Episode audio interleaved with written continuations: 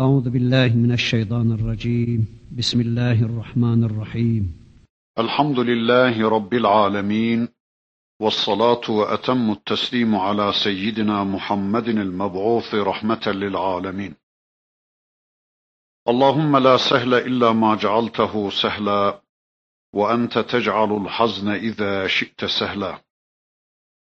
اللهم علمنا ما ينفعنا وانفعنا بما علمتنا وزدنا علما برحمتك يا أرحم الراحمين. أما بعد وإن كان كبر عليك إعراضهم فإن استطعت أن تبتغي نفقا في الأرض أو سلما في السماء فتأتيهم بآية ولو شاء الله لجمعهم على الهدى فلا تكونن من الجاهلين. صدق الله العظيم. Geçen dersimizde En'am suresinin 35. ayetine kadar gelmiştik. Rabbimiz bu ayetinde peygamberine ve onun şahsında bizlere, hepimize bir uyarıda bulunmuştu. Allah'ın Resulü insanların hidayeti için, insanların cenneti için çeşitli yollar, çeşitli metotlar arayışı içine giriyor ve bu uğurda kendisini yiyip bitirecek bir noktaya geliyordu da Rabbimiz ona şöyle diyordu. Ne oluyor ey peygamberim sana? Sana şu gönderdiğim ayetler yetmiyor mu ki başka yollar, başka metotlar arayışı içine giriyorsun? Eğer gücün yetiyorsa haydi gökyüzüne bir merdiven daya, yerde de bir delik delip bu insanları hidayete ulaştıracak bu kitabın dışında, sana gönderdiğim bu ayetlerin dışında başka bir mucize getir. Başka bir yol, başka bir usul, başka bir metot bul. Yapma böyle peygamberim. Cahillerden olma. Sen bu insanların hidayetinden sorumlu değilsin. Eğer biz dileseydik onların topunu Müslüman yapardık. Eğer biz isteseydik onların tamamını Müslüman yaratırdık diyerek Rabbimiz Peygamber Efendimiz'e ve tabi onun şahsında hepimize kıyamete kadar bütün Müslümanlara bir uyarıda bulunuyordu. Ey peygamberim ve ey peygamber yolunun yolcusu Müslümanlar! Senin buna gücün yetmez. Sizin buna gücünüz yetmez. Yani Rabbin programını bırakıp, Rabbin sana gönderdiği bu kitabın ayetlerini bırakıp da yeni bir program yapmaya senin gücün yetmez peygamberim. Bir de senin onları hidayete ulaştırmaya gücün yetmez peygamberim. İşte bu ayeti kerime bir bunu anlatır. Bir de bu ayeti kerime peygamberin insanların hidayeti konusundaki tutkusunu anlatır. Yani peygamber eğer bu insanların hidayeti için semadan ya da yerin dibinden bir şey getirebilecek olsaydı, yani buna gücü yetseydi, imkanı olsaydı, mutlaka onların iman etmeleri için onu onlara getirirdi demektir. Bu ayeti kerimenin bir başka manası. Bakın Yunus suresindeki bir ayeti kerimesinde Rabbimiz yine bu hususu anlatırken şöyle buyuruyor.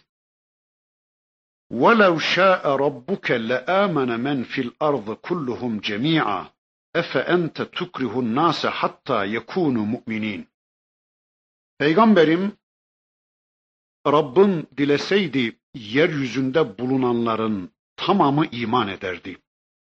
Öyleyken insanların iman etmesinden sen kendini sorumlu mu tutuyorsun?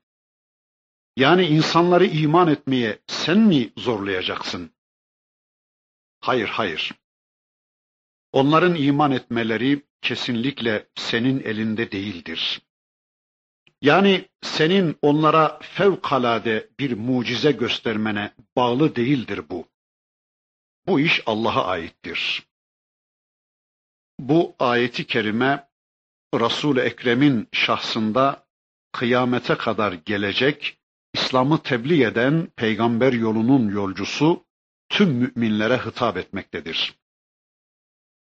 Ayeti kerime İslam tebliğcilerinin önüne zaman ve mekanla sınırlı olmayan, kıyamete kadar her dönemde geçerliliğini sürdürecek bir program çizmektedir. İnsanları Allah yoluna davet elbette meşakkatli ve zor bir iştir. Bu yolda en büyüklük sırasına göre üç büyük zorluk vardır. Bunlardan birincisi yananlanma, ikincisi döneklik, üçüncüsü de davet eden kişinin gönlünde herkesin bu davete icabet etme arzusu. İşte bu üç konuya çok dikkat etmeliyiz. Bizi çok rahat yalanlayanlar çıkabilecek. Buna hazır olmalıyız. Bize inandığını iddia edenlerden döneklik yapanlar olabilecek. Buna da hazır olmalıyız. Bir de gönlümüzde herkesin bir an evvel bizim davetimize icabet etmesini ısrarla isteme arzusu olabilecek. Yani bu dine giri vermeleri konusunda sabırsızlık gösterebilecek. Hatta Rabbimizin bu konuda harikulade bir şeyler yaratmasını bekleyecek duruma gelebileceğiz. Din davetçisi Allah'ın yardımı hususunda acele etmeden kendini Allah'a teslim etmeli ve her şeyden evvel Allah'a güvenmelidir. Zira bilelim ki inanmayanların inanmayışları ayetlerin yetersizliğinden, delillerin azlığından değildir. Esasen eksik olan onların kör, sağır ve ölü oluşlarındandır. Binaenaleyh insanlar yola gelmiyorlar diye, insanlar İslam'ı kabullenmiyorlar diye zorlanıp, metot değiştirip, İslam'ı başka başka kılıflara sokup, değişik elbiseler içinde takdime çalışmak, Allah'ın istediği şekilde Allah'ın dinine hizmet değildir. Allah'ın dinini insanlara tebliğ değildir. Bunu hiçbir zaman hatırımızdan çıkarmayalım. Eğer böyle yaparak yığınları İslam'a kazandırabileceğimizi düşünüyorsak, bilelim ki peygamberler, imamlar kaç kişiyi yola getirdin diye hesaba çekilmeyeceklerdir. Ölçüye uyup uymadığına, Allah'ın tarif ettiği biçimde Allah'ın kullarını hakka davet edip etmediklerine göre hesaba çekileceklerdir. Unutmayalım ki nice peygamberler vardır ki hiç insan çevirememiş. Hiç insanı mümin yapamamış. Niceleri vardır ki başı testereyle kesilmiş. Niceleri var ki taşla şehit edilmiş. Ama ne gam, onlar Allah'ın dediği gibi hareket etmişler, Allah'ın dediği gibi yaşamışlar ve kazanmışlardır. İslam davetçileri insanları İslam'a davet ederlerken beşerin günübirlik arzularına uygun elbiseler içinde onu takdim edemezler. İslam'ın böyle bir şeye ihtiyacı yoktur.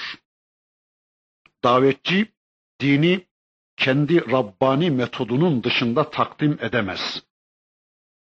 Yani Allah nizamına insanların yanındaki sistemlerden, kulların sistemlerinden şefaatçılar arayamaz.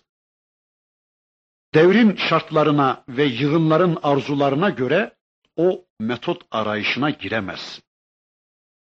Girerse işte peygamberi tehdit eden ayet onun karşısına da dikilir ve hesap sorar ondan. Yani ne gerek var böyle şeylere? Biz hiç denedik mi ki insanlara Allah'ın açık ve net ayetleriyle gitmeyi? Öyle değil mi?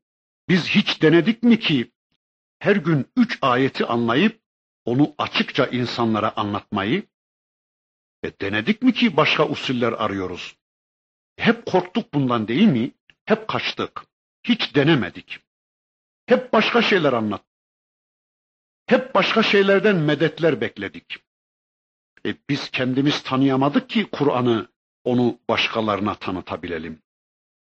Biz kendimiz anlayamadık ki başkalarına anlatabilelim.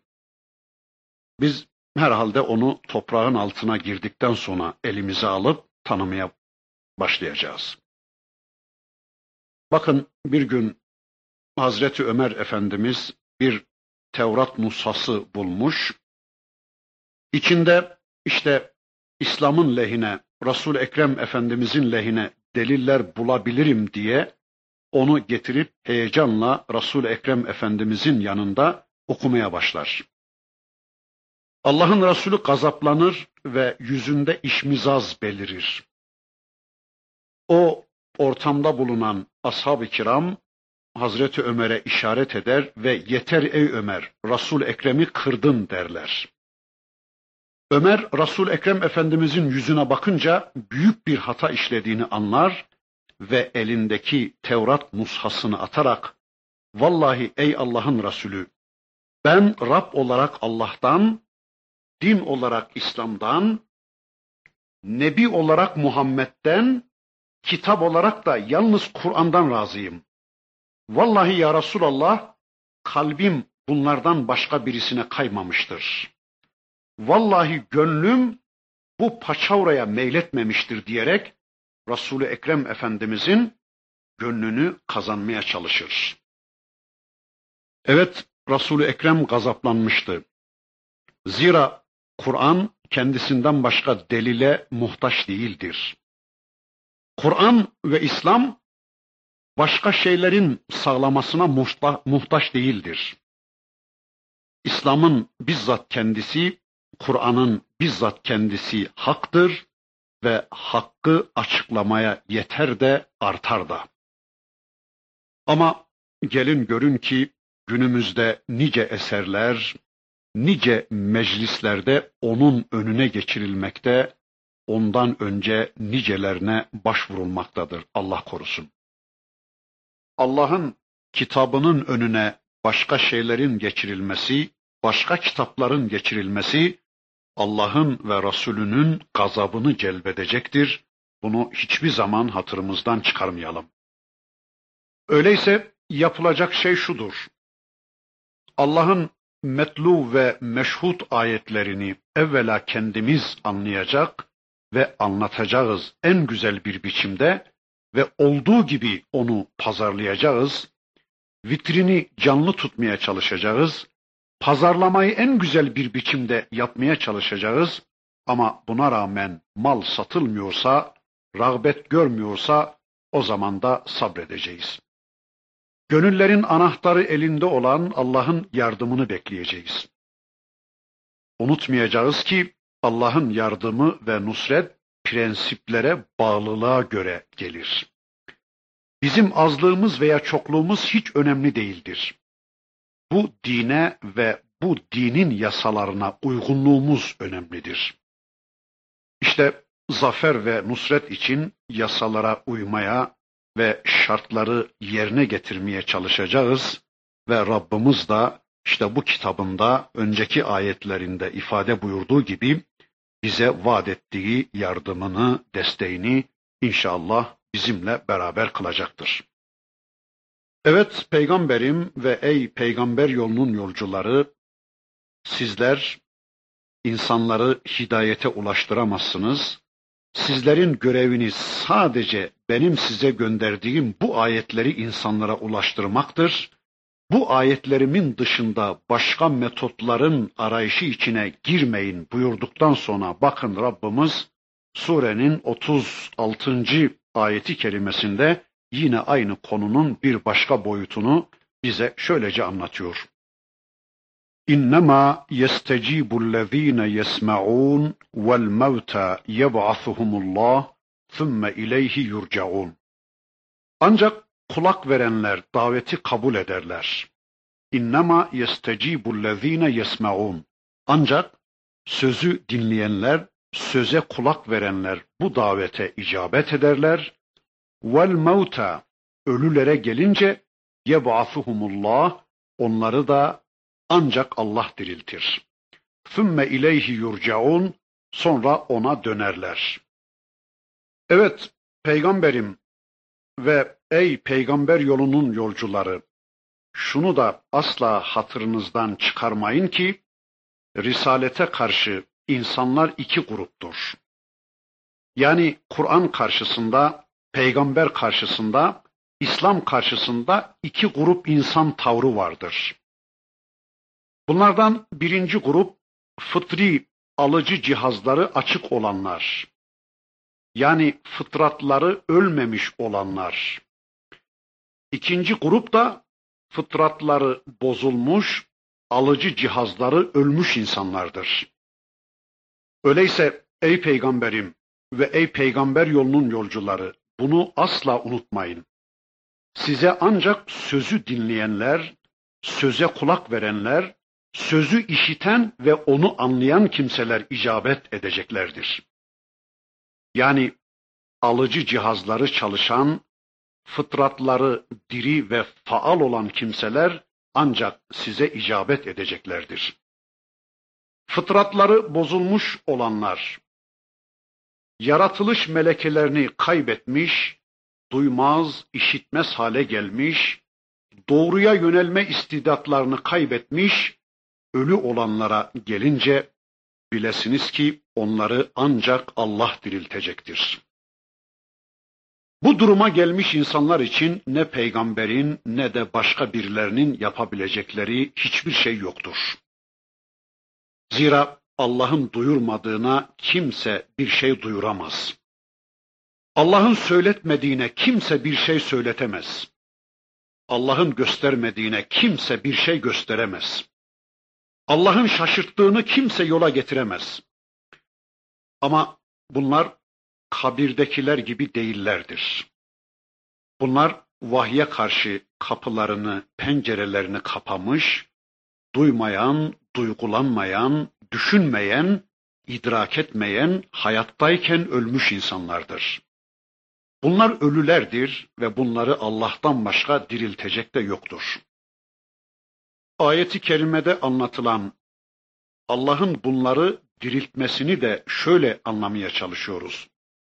Ya bunlarda bir dirilme emmaresi, bir canlılık belirtisi görürse Allah, yani dilerse bunlarda bir hayır görürse Rabbimiz, dünyada diriltecektir bunları, dilemezse de işte ahirette huzuruna gelinceye kadar dünyada ölü bırakacak, o zaman diriltecektir. Yine bunları Allah diriltecektir ifadesinden bir de şunu anlıyoruz. Demek ki bunlardan ümit kesmemek gerekmektedir. Demek ki her ne kadar bugün duymuyorlarsa da yarın duyabileceklerdir bu adamlar. Yani bugün ölü olsalar da yarın belki dirilebileceklerdir. O halde biz bunlara karşı uyarımıza devam edeceğiz. Yani ümitlerimizi yitirmeyeceğiz. Ya da yola gelmediler diye üzülüp kahrolmayacağız. İşte bu meselenin bize yönelik veçesidir. Ama meselenin bir de onlara yönelik veçesi vardır ki ne zaman dirilecekleri, ne zaman adam olacakları bizi ilgilendirmeyecektir. Zira bu Allah'a kalmış bir şeydir. وَقَالُوا لَوْلَا نُزِّلَ عَلَيْهِ آيَةٌ مِّن رَبِّهِ قُلْ إِنَّ اللَّهَ قَادِرٌ عَلَى أَن يُنَزِّلَ آيَةً وَلَكِنَّ اَكْثَرَهُمْ لَا يَعْلَمُونَ Rabbinden peygambere bir belge indirilseydi ya dediler. Rabbinden peygambere bir ayet, bir mucize, bir belge indirilseydi ya dediler. De ki doğrusu Allah bir belge indirmeye kadirdir. Fakat çoğu bilmezler, çoğu akletmezler, pek çoğu anlamazlar. Evet, peygambere bir belge, bir ayet indirilmesini istiyorlar. Bakara suresinde Allah buyurur ki, bu yeni değil. Yani bu sözler yeni değildir. Yani Hazreti Adem'den bu yana Müslümanlar hep böyle değişmeyen inancı yaşıyorlar. Kafirler de iblisin yolsuzlaşmasından bu yana hep böyle aynı yanılgıyı devam ettiriyorlar. Yani yeni bir şey değildir bu. Tarihte hep ola gelmiş bir felsefedir. Bakın Bakara suresinde Rabbimiz buyuruyor ki وَاِذْ قُلْتُمْ يَا مُوسَى لَنْ نُؤْمِنَ لَكَ حَتَّى نَرَى اللّٰهَ جَهْرَةً فَأَخَذَتْكُمُ الصَّاعِقَةُ وَاَنْتُمْ تَنْظُرُونَ Ey Musa dediler, Allah'ı apaçık görmedikçe sana asla inanmayacağız. İsrailoğulları Hazreti Musa aleyhisselama böyle diyorlardı.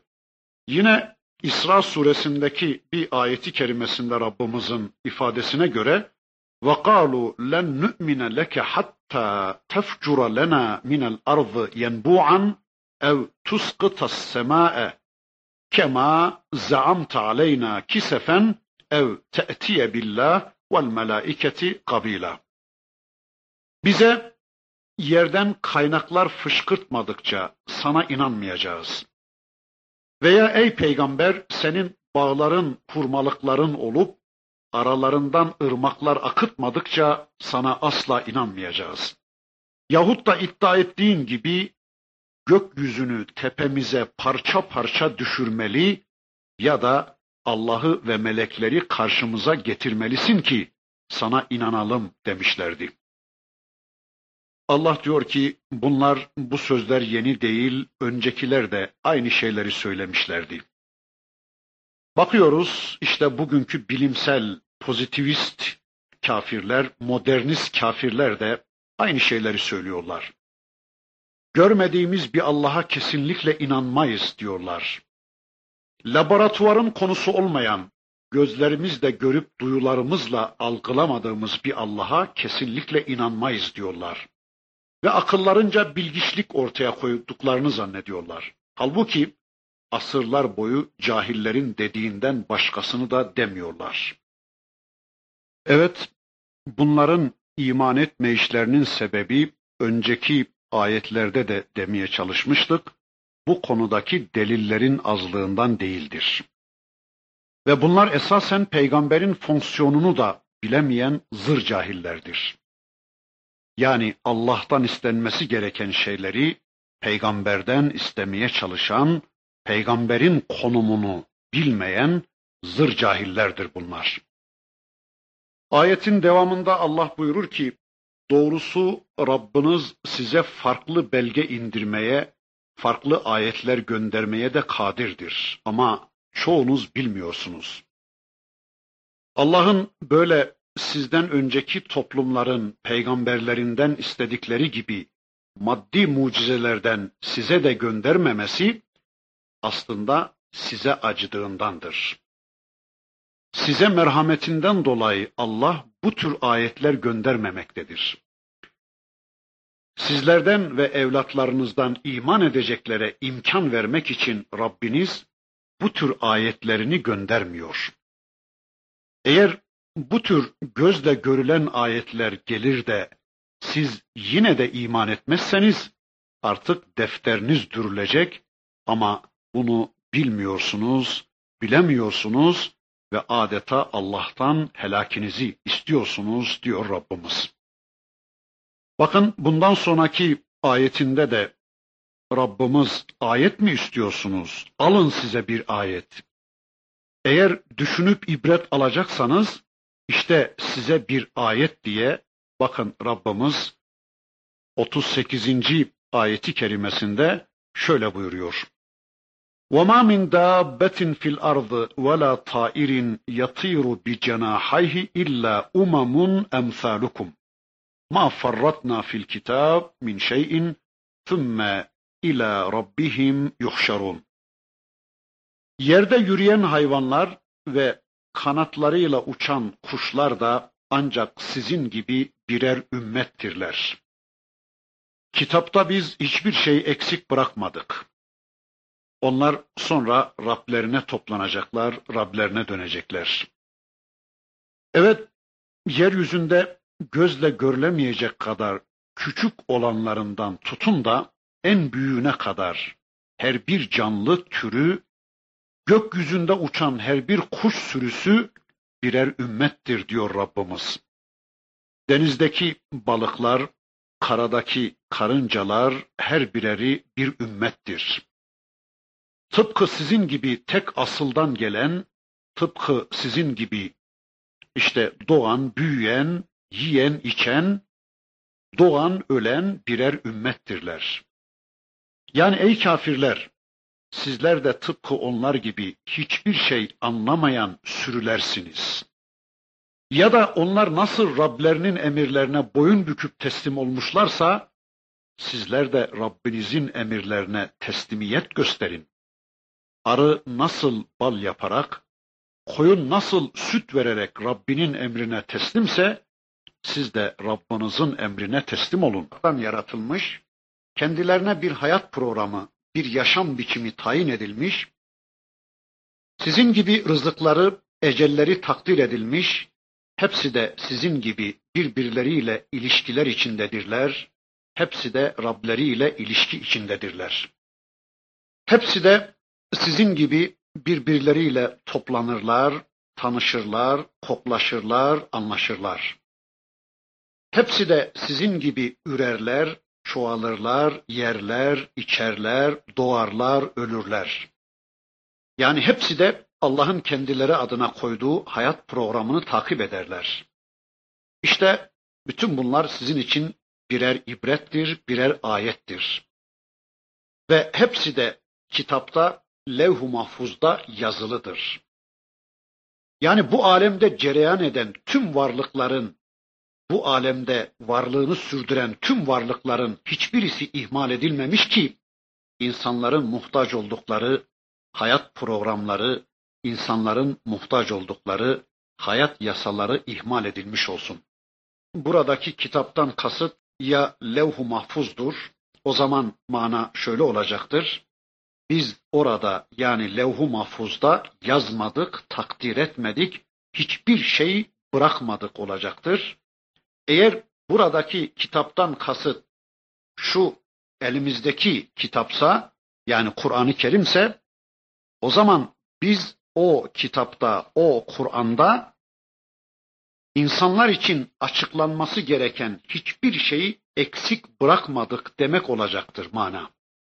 Yani insanın Rabbi ile alakalı ya da insanların birbirleriyle alakalı ilişkilerini düzenleme konusunda insanın çevresindeki ümmetlerle ilişkilerini düzenleme konusunda, eşyayla münasebetlerini düzenleme konusunda ve diğer ümmetlerin birbirleriyle ilişkilerini düzenleme konusunda her şeyi açıklamış ve her şeyi bu kitapta ortaya koymuşuzdur diyor Rabbimiz.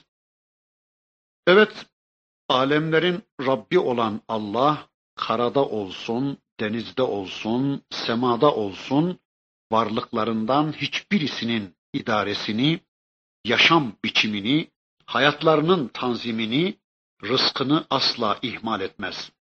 Bakın Hud suresi bu hususu çok hoş anlatıyordu.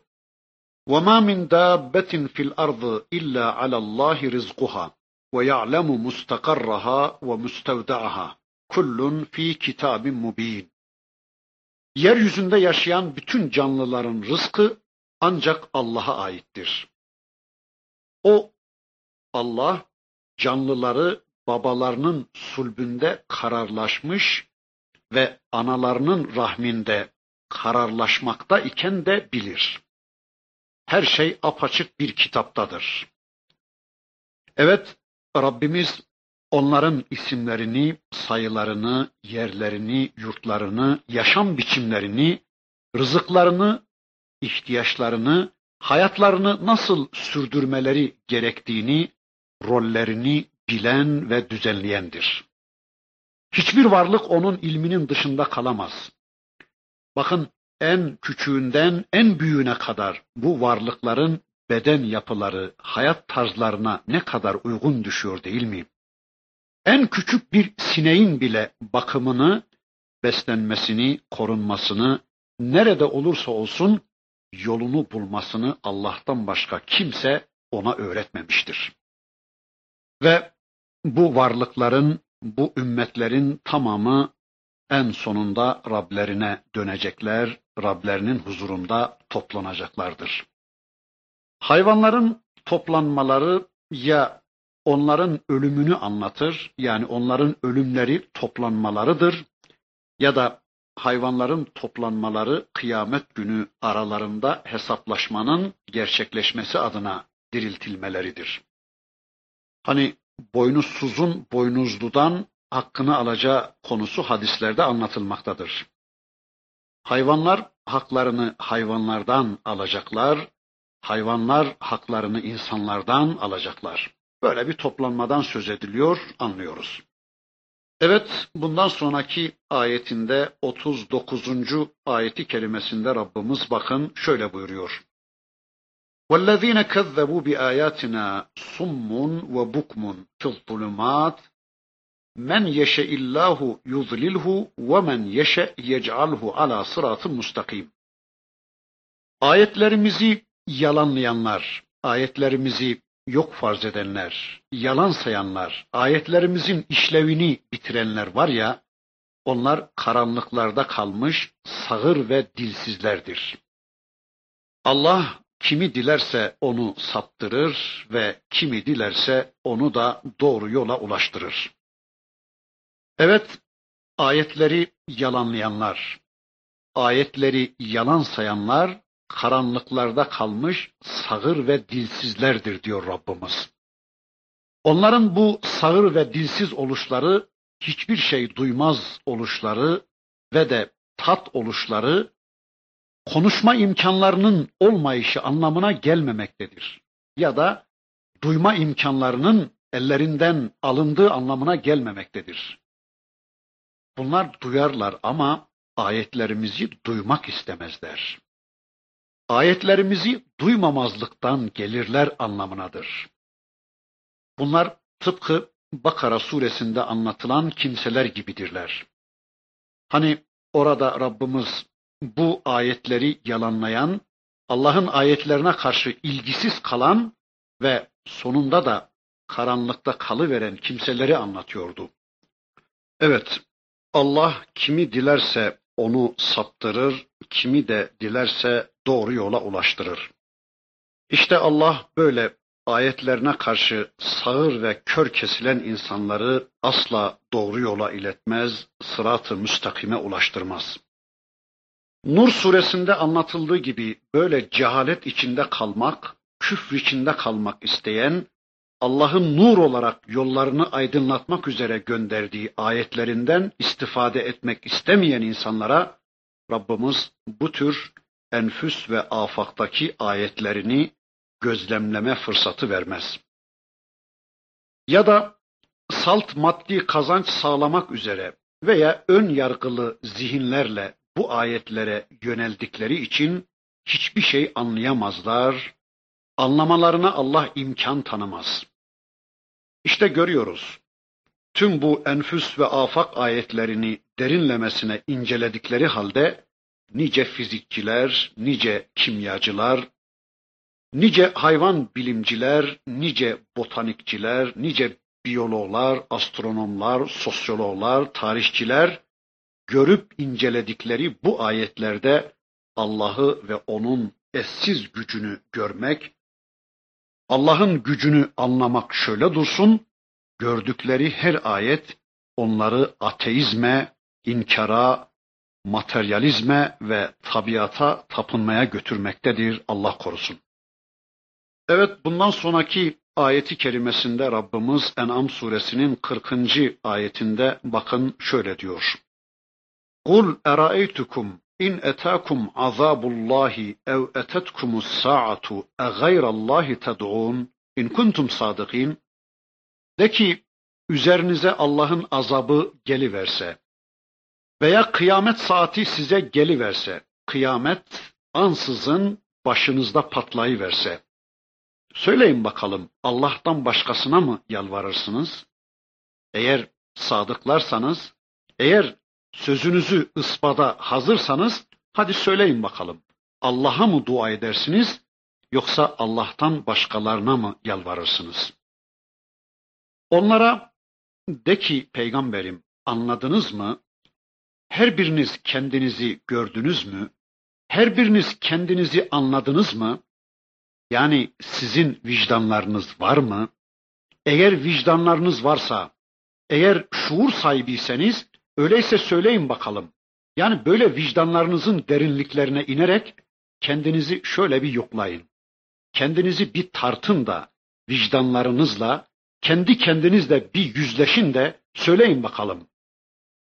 Allah'ın azabı size geliverse veya kıyamet saati başınıza patlayıverse, böyle ciddi bir tehlikeyle karşı karşıya kalıverseniz, ciddi bir tehlike kapınızı çalıverse, azim bir musibet saçlarınızı yolu verse, bir tehlike yolunuzu kesiverse, teleferik yarı yolda duru verse, karılarınız ölüm döşeğine uzanı verse, eviniz yanı verse, kapınıza borçlular veya polisler geliverse, böyle bir durumda siz kime yalvarırsınız?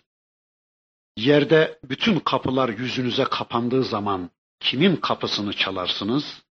Kime sığınır, Kimi yardımınıza çağırırsınız? Allah'ı mı yoksa Allah'tan başkalarını mı?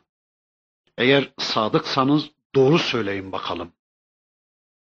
İyyahu ted'ûne feyekşifu ma ted'ûne ileyhi in şa'e ve tensevne ma tuşrikûn. Hayır hayır. Bilakis sadece ona yalvarırsınız. Sadece Allah'a döner, Allah'a yalvarırsınız. Dilerse o Allah yalvardığınız şeyi, korktuğunuz şeyi sizden giderir, siz de sonra ona koştuğunuz ortakları, şeriklerinizi unutuverirsiniz.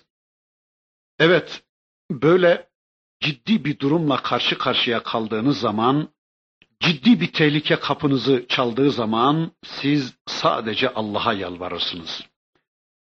Böyle bir durumda tüm putlarınızı, tüm şeriklerinizi, şürekanızı yani Allah'a ortak koştuklarınızı, Allah yerine koyup kendilerine kulluk yapmaya çalıştıklarınızı, kanunlarını ve arzularını gerçekleştirmek için, hatırlarını kazanmak için çırpındıklarınızı unutuverirsiniz. Çünkü tüm tehlikeleri def edecek, tüm zararları kaldıracak yegane güç ve kuvvet sahibi tek varlığın, tek mercinin Allah olduğu vicdanlarınızın derinliklerinde mevcuttur. Yani her vicdan sahibi insan bunu çok rahatlıkla anlayacaktır. Yeter ki onun vicdanı bozulmamış olsun. Hatta şu anda Yahudilerin fıtratlarını silmeye çalıştığı, vicdanlarını öldürmeye çalıştığı kendilerini dinsizleştirebilmek için yıllardır uğraştığı batı dünyası, batı insanı bile daraldığı zaman aman Allah'ım demektedir. Yani sıkıştığı zaman aman kurtar Allah'ım diye Allah'a dua etmektedir. Titanik'in batışını bilirsiniz. Yüzlerce mühendis rapor vermiş bu gemi batmaz diye. Nihayet İçinde binlerce insanla birlikte gemi okyanusa açılmış. İçindekilerin kalbinde Allah yok, Allah korkusu yok. Çılgınca eğlenip kam almak isterlerken birdenbire gemi bir buzula çarpar ve yavaş yavaş batmaya başlar. O ana kadar Allah'ı hatırlarına bile getirmeyen bu insanlar böyle ciddi bir tehlikeyle karşı karşıya gelince hep birlikte güverteye çıkıp Allah'a dua dua yalvarmaya başlarlar. Tüm eğlencelerini, tüm putlarını, tüm şirklerini, şeriklerini unutup Allah'a yalvarmaya başlarlar.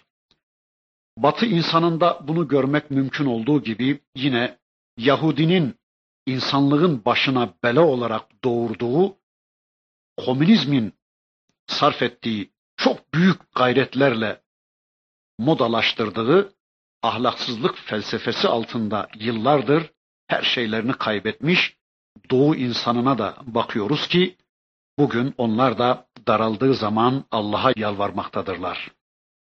Veya biliyorsunuz işte Mekke müşrikleri yığınlarla putlara tapıp dururlarken ciddi bir tehlike kapılarını çalar. Güçlü kuvvetli bir orduyla Ebrehe ülkelerine dayanır. O ana kadar putlara tapınan, putlardan yardımlar bekleyen bu insanları görüyoruz ki böyle ciddi bir tehlikeyle karşı karşıya gelince tüm putlarını unutup Kabe'nin örtülerine sarılıp Allah'a yalvarmaya başladıklarını görüyoruz. Çünkü kesinlikle biliyorlardı ki böyle ciddi bir durumda o putların onlara yapabilecekleri hiçbir şeyleri yoktu. Böyle bir beladan kendilerini ancak Allah'ın kurtaracağını bildikleri için Allah'a yalvarmaya başlıyorlar. Evet, o müddet içinde tüm şirklerinizi unutup Allah'a dua etmeye başlıyorsunuz.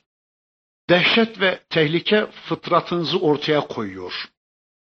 Firavun bile denizde boğulurken Allah'a yalvarıyordu. Demek ki Allah'ın insana verdiği bu fıtratı silecek, bu fıtrat mührünü kazıyacak hiçbir güç ve kuvvet yoktur. Bu durum zaman zaman gafletle ve cehaletle gölgelenmiş olsa bile ciddi bir tehlike anında ortaya çıkıveriyor görüyoruz. Evet, demek ki iman asıldır. Fıtrat asıldır. Tevhid asıldır. Küfür ve şirk kabuktur. Yani küfür ve şirk izafidir. Sonradan arız olmuştur. Böyle ciddi bir tehlike anında kabuk dökülü veriyor ve asıl olan iman, asıl olan tevhid, asıl olan Allah inancı açığa çıkıveriyor. Yani ciddi bir tehlike anında insanların tüm pislikleri gidiyor ve Allah'a dua etmeye yöneliyorlar. Birilerinin yanında işte Toto'dan, spor lotodan bahseden adam yanına bir hoca geldi mi çok rahat dinden, diyanetten bahsetmeye başlayıveriyor. Evet Rabbimiz bu ayetiyle tüm insanlığı vicdanlarıyla hesaplaşmaya çağırıyor. Söyleyin bakalım. Sizler ciddi bir tehlikeyle karşı karşıya kaldığınız zaman Allah'a yalvarıyorsunuz da tehlike bitince niye Allah'a yan çizmeye kalkışıyorsunuz? Niye o Allah'a kulluk yapmıyorsunuz? Niye o Allah'ın sizin hayatınıza karışmasına karşı geliyorsunuz? Niye hayat programlarınızı Allah'a danışmıyorsunuz? diyor Rabbimiz. Evet, dikkat ederseniz Rabbimiz önce kafirlere çevrelerindeki binlerce kuşlar, hayvanlar gibi ayetleri sundu. Bu ayetler üzerinde düşünmelerini ve ibret almalarını emretti. Şimdi burada da kendi enfüslerindeki bir ayete dikkat çekti. Ama ey kafirler siz bilirsiniz. Nasıl isterseniz öylece yaşayın. Nasıl isterseniz öylece inanın. Ama şunu unutmayın ki وَلَقَدْ أَرْسَلْنَا إِلَى أُمَمٍ مِّنْ قَبْلِكَ فَأَخَذْنَاهُمْ بِالْبَأْسَاءِ وَالضَّرَّاءِ لَعَلَّهُمْ يَتَضَرَّعُونَ فَلَوْلَا إِذْ جَاءَهُمْ بَأْسُنَا تَضَرَّعُوا وَلَكِنْ قَسَتْ قُلُوبُهُمْ وَزَيَّنَ لَهُمُ الشَّيْطَانُ مَا كَانُوا يَعْمَلُونَ 42. ve 43. ayetlerinde bakın Rabbimiz şöyle buyuruyor. Şüphesiz ki senden önce ümmetlere peygamberler göndermiştik. Senden önceki toplumlara da elçiler göndermiştik. Onları yalvarıp yakarsınlar diye darlık ve sıkıntılara sokmuştuk. Hiç değilse onlara şiddetimiz geldiği zaman, hiç değilse onlara belalarımız, musibetlerimiz geldiği zaman yalvarıp yakarmalı değiller miydi onlar? Lakin kalpleri katılaştı, şeytan da yaptıklarını onlara güzel gösterdi. Evet, önceki toplumlara da peygamberler gönderdik diyor Rabbimiz. Onlar kendilerine gönderilen bu peygamberlere değer vermediler. Bu peygamberler ve onların kendilerine getirdiği mesajlarla ilgilenmediler. Hayat programlarını Allah'tan ve Allah'ın elçilerinden almaya yanaşmadılar. Allah'ı da Allah'ın elçilerini de hayatlarına karıştırmamaya çalıştılar. Allah hayata karışmaz dediler. Allah ayet göndermez dediler. Allah elçi göndermez dediler. Onlar Allah'ı ve elçilerini küfrettiler de onlara merhametimizden dolayı akılları başlarına gelsin diye yani bize dönmeyi anlasınlar diye biz onları fakirlik, kıtlık, açlık, geçim darlığı, hastalıklar ve çeşitli afetler, çeşitli zaruretlerle yakalayıverdik. Yani onları türlü türlü sıkıntılara sokuverdik ki kabukları yırtılsın da tevhid açığa çıksın diye. Küfürden, şirkten vaz, vazgeçsinler de iman etsinler diye. Ya da sığınacak kapıları kalmasın da sadece bize sığınsınlar diye. Yalvaracak, başvuracak, dövecek kapıları kalmasın diye bize yalvarıp yakarsınlar diye biz onlara çeşitli sıkıntılar gönderdik. Ama şeytan onlara amellerini süslü gösterdi de hayrı şer, şerri hayır gösterdi de iyiliği kötülük, kötülüğü de iyilik gösterdi de onlar adam olmadılar. Adam olma istidatlarını kaybettiler, uyanma istidatlarını kaybettiler. Evet, aslında biraz önce de zikrettiğim gibi o imtihanlar, o belalar ve musibetler onlarda sığınma ve kulluk hissini, Allah'a yalvarıp yakarma hissini uyandıracak ilahi uyarılardı. Bakın Rabbimiz Araf suresinde bu hususu anlatırken şöyle buyuruyordu. وَلَقَدْ أَخَذْنَا آلَ فِرْعَوْنَ بِالسِّن۪ينَ وَنَقْصٍ مِنَ الثَّمَرَاتِ لَعَلَّهُمْ يَذَّكَّرُونَ Andolsun ki biz Firavun ailesini ders alsınlar diye, akılları başlarına gelsin diye yıllarca kuraklığa ve ürün kıtlığına uğrattık. Ama bilelim ki bunların ilahi uyarıcılığı devamlı değildir. Onun içindir ki böyle bir durumla karşı karşıya gelen kişi hemen onu bir nimet bilmeli ve süratli bir şekilde uyanıp tevbe ve yalvarışlarla Allah'a yönelmeli ve durumunu düzeltmesini bilmelidir. Zira bu durum kısa bir süre sonra kaldırılıverir.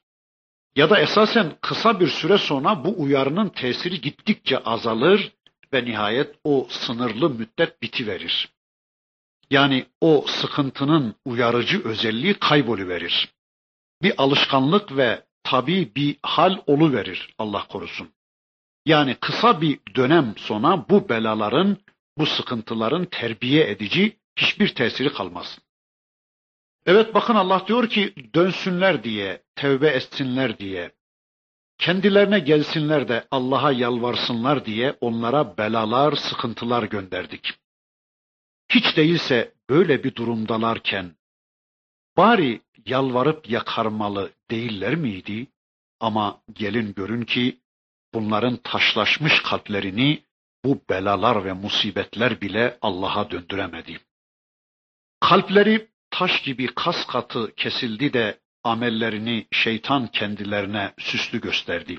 Ya da şeytan onlara bu gelenleri farklı biçimde yorumlattı. Mesela Ad kavmi, Hud kavmi, Lut kavmi, Eykeliler Allah'ın kendilerine ibret alsınlar diye gönderdiği bu belaları tabiat kanunları olarak yorumladılar. Veya işte bunlar olağan şeylerdir. Daha önceki toplumlara da böyle şeyler gönderilmiştir dediler. Tıpkı şu anda bizim toplumun bu depremleri, işte bu felaketleri farklı yönde yorumlayıp onlardan ibret almaya yanaşmadıkları gibi. Şeytan ibret almalarını engelledi. Amellerini, yaptıklarını onlara süslü gösterdi. Hayatlarından, durumlarından, amellerinden razı oldular. Ne var bizim hayatımızda? İşte kulluk budur dediler. İşte İslam budur dediler. İşte şu anda bizler Allah'ın bizden istediği hayatın içindeyiz dediler. Bizler Allah'ın razı olduğu hayatı yaşıyoruz dediler. Bakın Rabbimiz buyuruyor ki فَلَمَّا نَسُوا مَا ذُكِّرُوا بِهِ فَتَحْنَا عَلَيْهِمْ أَبْوَابَ كُلِّ شَيْءٍ حَتَّى إِذَا فَرِحُوا بِمَا أُوتُوا أَخَذْنَاهُمْ بَغْتَةً فَإِذَا هُمْ مُبْلِسُونَ Onlar ne zaman ki kendilerine hatırlatılanları unuttular, uyarıları unuttular, biz de onlara her şeyin kapısını açıverdik. Onlar kendilerine verilenlerle sevinip coşmaya başlayınca da ansızın onları yakaladık da iblisleşi verdiler, umutsuz kalıverdiler, tüm ümitlerini yitiriverdiler. Kaldığımız yerden En'am suresinin öteki ayetlerini hep beraber tanımaya çalışmak üzere Velhamdülillahi Rabbil